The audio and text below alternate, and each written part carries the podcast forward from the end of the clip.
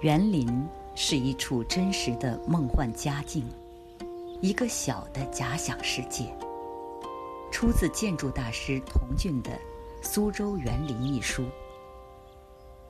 在中国美术史和建筑史上，园林一直是中国传统文化发展的一条脉络。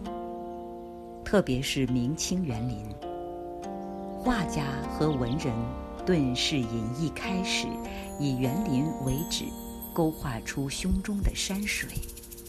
除了享受闲情雅致的生活，更重要的是托物言志，找到出世与入世的平衡。生于苏州府的文征明便是其中著名的实践者。而后清初画僧石涛亲自设计扬州河源片石山房的假山叠制，并且成为康熙年间的造园高手。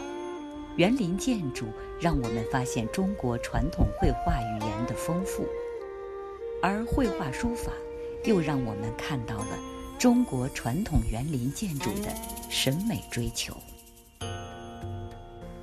游走在园中。仿佛是移步换景的，在欣赏一幅绘画长卷。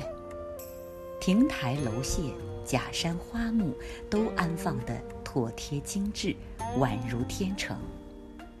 古代文人画家把绘画中的写意性融入到园林建设当中，增强了园林景色的意境之美。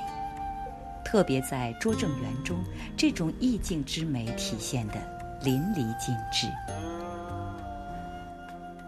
拙政园是中国四大名园之一，也是现存苏州最大的私家园林。园字取名拙政园，是借用西晋文人潘岳《闲居赋》中的“注释种树，逍遥自得，灌园育书，以供朝夕之善，是以拙者之为正也”，暗喻自己把浇园种菜作为自己的正事。明正德初年，受王献臣所托设计园子的文征明，把绘画中的写意融入到了拙政园的建设中。园中以水为主，疏朗平淡，近乎自然的园林风格，强烈地表现出中国山水画中审美意境。至此，以真实的自然山水为蓝本。融入中国画的艺术再现手法，成为了苏州古典园林布局的一大宗旨。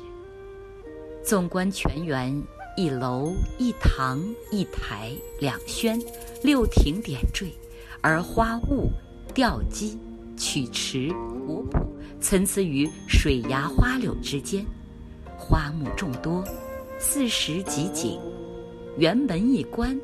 里面就是自己的一片逍遥天地，不出门就可以享受田园风光、山林野趣。